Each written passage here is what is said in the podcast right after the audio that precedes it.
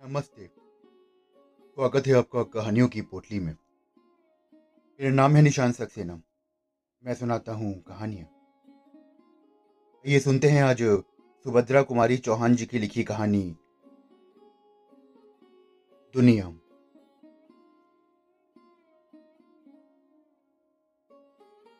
Mrs Chopra की बड़ी बड़ी आँखें सजल हो गईं।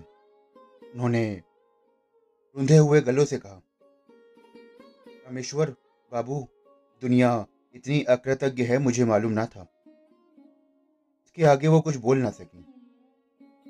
मैंने सांत्वना के स्वर में कहा कि, खैर, आप इन बातों पर कुछ ध्यान ना दें। एक सच्चे हितैषी के नाते मैंने आपको केवल सचेत कर दिया है। मैं आपके ही सामने अधिक क्या कहूँ? परंतु कभी कभी क्रोध आ जाता है। और रोके नहीं रुकता। निमंत्रण की लिस्ट में उन लोगों का भी नाम देखकर मैं अपने क्रोध को संवरण ना कर सका। और इतनी बातें आपके सामने कह दी।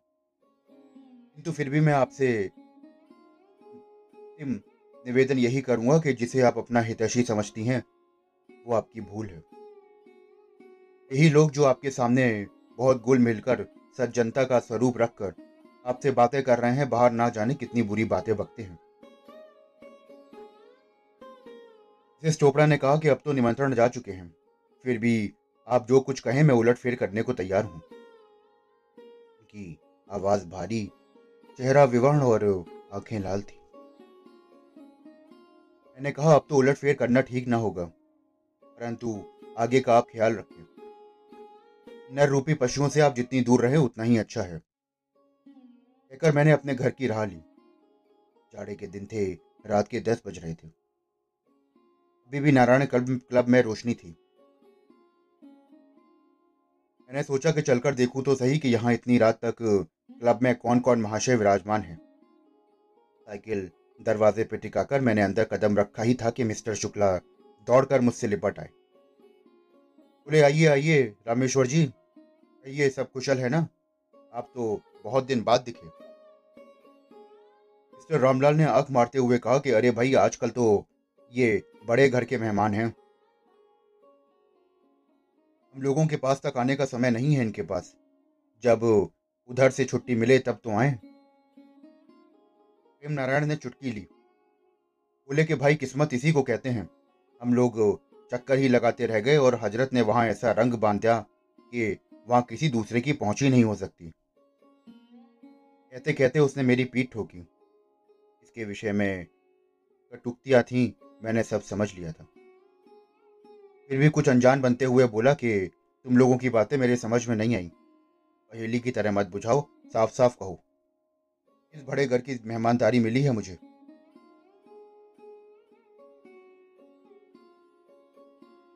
सुना है कल मिसेस चोपड़ा के लड़के का जन्मदिन है और बड़ा भारी आयोजन किया जा रहा है। सौ तो पचास आदमियों को चाय पार्टी के लिए निमंत्रण भी बांटे गए हैं। सच है ना रामेश्वर जी? सर शुक्ला ने पूछा, मैंने कहा कि सच भी हो सकता है और झूठ भी। मैं ठीक नहीं कह सकता, पर मिसेस चोपड़ा के लड़के की वर्षगांठ और आप लोगों की इन उड़ी उड़ी बातों का क्या संबंध है? मैं तो आपकी पहेली का अर्थ पूछ रहा था जो कि आपने मुझे अभी बुझाई है।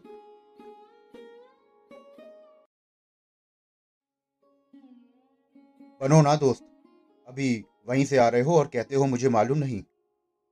हम लोग हिस्सा तो लगाते आते नहीं, फिर सच सच कहने में क्यों संकोच करते हो? एक कुटिल हँसी के साथ प्रेम नारायण ने मुझसे कहा। मेरे बदन में तो आग लग गई, फिर भी मैंने अपने क्रोध को दबाया। मैंने सोचा कि भला देखूँ तो सही ये लोग किस हद तक जाते हैं।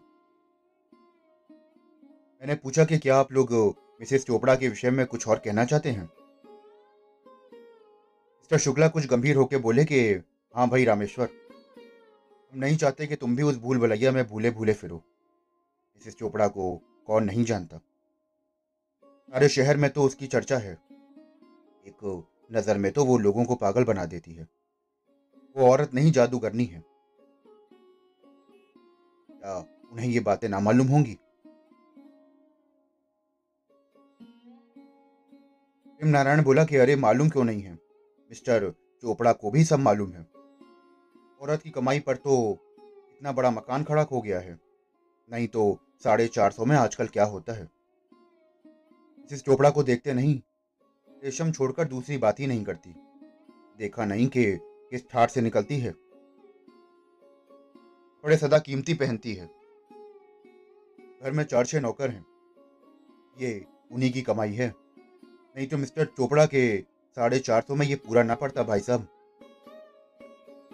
रामलाल ने बड़ा घृणा भरे स्वरों में कहा, भाई साहब, मुझे तो उसकी शक्ल से नफरत है कि उसे तो यदि गृहस्थ ना कहकर वैश्या कहा जाए तो ठीक होगा। पुरुष से ऐसी बेशर्मी से बात करती है, उनके साथ ऐसे खुलेआम फिरा करती है कि कोई वैश्या ही क्या करेगी? पढ़ी लिखी औरतें क्या हमने नहीं देखी? पास की ही मेज पर बैठे हुए दो सज्जन चाय पी रहे थे। तक इधर की बातें चुपचाप सुन रहे थे। शायद बात सहन शक्ति की सीमा के से शहर चली गई थी। इसलिए एक सज्जन ने कहा कि बहुत बढ़ चढ़ के बातें तो ना करिए। यदि आप लोग जरा ही पुचकारे जाएँ तो कल से मिसेस चोपड़ा की जूतियाँ चाटने को तैयार हो जाएँगे। आप इतना बकते हैं तो कहिए, आपके पास प्रमाण है कि मिसेस चोपड़ा का चाल चलन खराब है। मिस्टर रामलाल के मुँह पर जैसे किसी ने थप्पड़ मार दिया। मिस्टर भगवती प्रसाद को देखकर वे जरा सा सकुचाए। बोले कि आप क्या जाने? मुझे तो सब मालूम है। कि इतने आदमी जो कहते हैं, क्या सब झूठी है? भगवती प्रसाद ने बड़े तेज स्वर में कहा, मैं उन्हें आज से बीस साल पहले से जानता हूँ। उनका तो परिचय भी उनसे नहीं है। पर मैं तो उनके साथ वर्षों से रहा हूँ। एक साथ एक मकान में वो जिस प्रकार के वातावरण में पली हैं, वैसा ही उनका स्वभाव भी है। पर्दा उनसे ना बचपन में किया गया और ना वो अब कर सकती हूँ। उसकी नज़रों में स्त्री पुरुष समान है, इसलिए वो सबसे खुलकर प्रेम पूर्वक मिलती है। यही उसके आचरण का दोष है। किसी भी सुधार के काम में पुरुषों से भी सदा दो कदम आगे रहती है।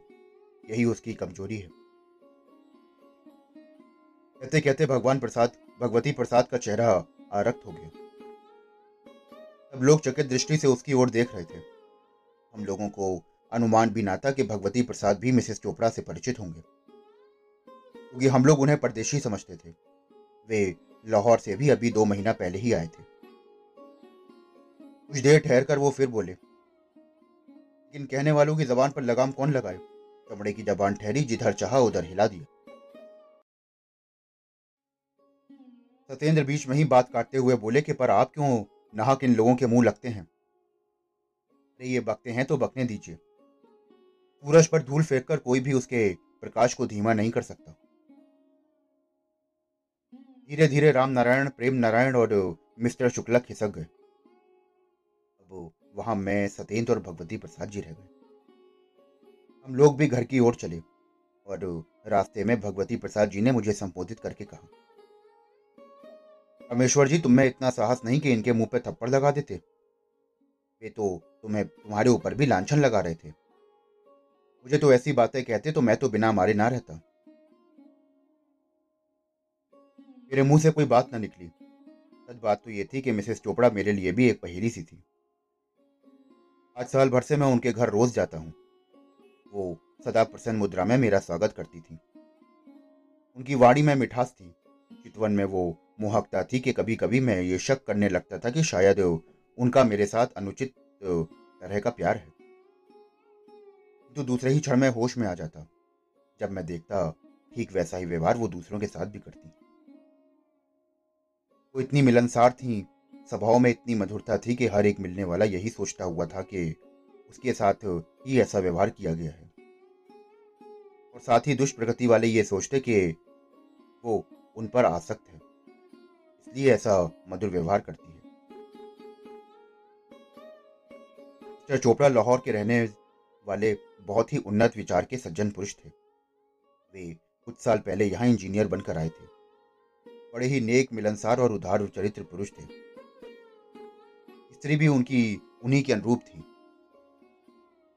उन्होंने किसी विद्यालय में कोई डिग्री तो ना हासिल की, फिर भी उनकी शिक्षा बहुत ऊँची विचार और बहुत परिपक्व और आदर्श महान थी। पति पत्नी में दोनों में ही बहुत प्रेम और विचारों में बड़ी समानता थी। ये एक आदर्श जोड़ी थी। मिसेस वीणा चोपड़ा अपने माता पिता की अकेली संतान थी। उनके पिता सुधारक सभा के प्रेसिडेंट थे।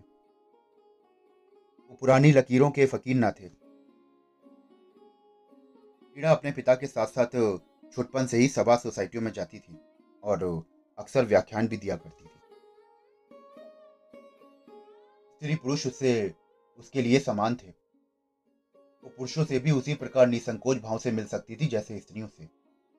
लेकिन छिड़े हुए समाज में वीड़ा का ये इस प्रकार का निसंकोच भाव से पर पुरुषों से मिलना। अकेली सभा सोसाइटियों में चले जाना हो, किसी दूसरे व्यक्ति के साथ हो अकेली वापस आना पाप हो गया। पहले तो लोग कुछ अधिक ना कह सकते थे, किंतु इधर जब से शूतोदारणी सभा का निर्वाचन हुआ और शहर में इतने महानुभाव के रहते हुए भी सभा की अध्यक्ष वीणा देवी चुनी गई। और इस सिलसिले में उन्हें बहुत से व्यक्तियों से मिलना जुलना पड़ा। बहुत सी जगह आना जाना पड़ा तो ऐसे में लोगों को बड़ा बुरा लगा। लोगों को तो खुलेआम बकने का मौका मिल गया, जिन्हें वीणा की चाल ढाल ना पसंद थी। उन्हें वीणा का दिया हुआ सम्मान फूटी आँख ना सुहाता था। दो, तीन, चार नहीं। वीणा के साथ जिसने भी सहानुभूति प्रदर्शित करी, जिस किसी ने उसके साथ घंटे, आधे घंटे बात की, वो वीणा का प्रेमी हो गया। दूसरे दिन मिसेस चोपड़ा के यहाँ वर्षघाट का समारोह था। चार बजे कुछ स्त्री पुरुषों को सम्मिलित भोज था।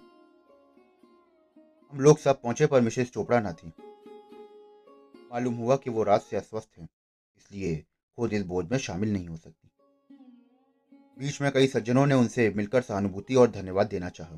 पर मिस्टर चोपड़ा ने यह कहकर टाल दिया कि वो इस समय मिल ना सकेंगे। आप लोगों के आने की कृपा के लिए धन्यवाद देता हूँ।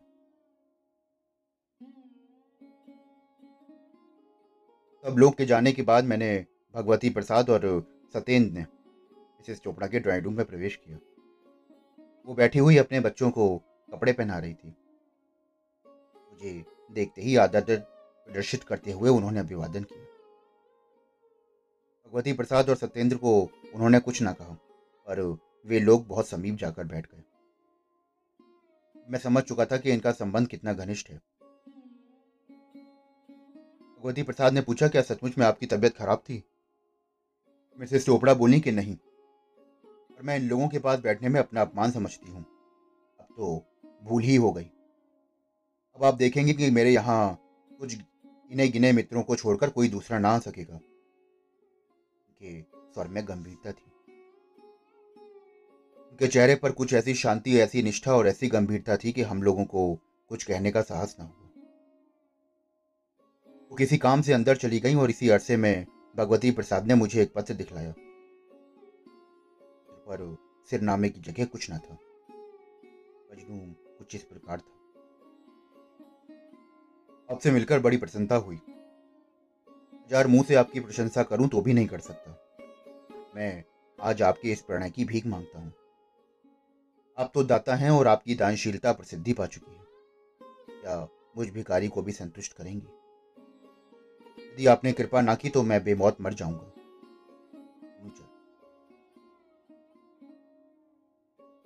नाम किसी का ना था।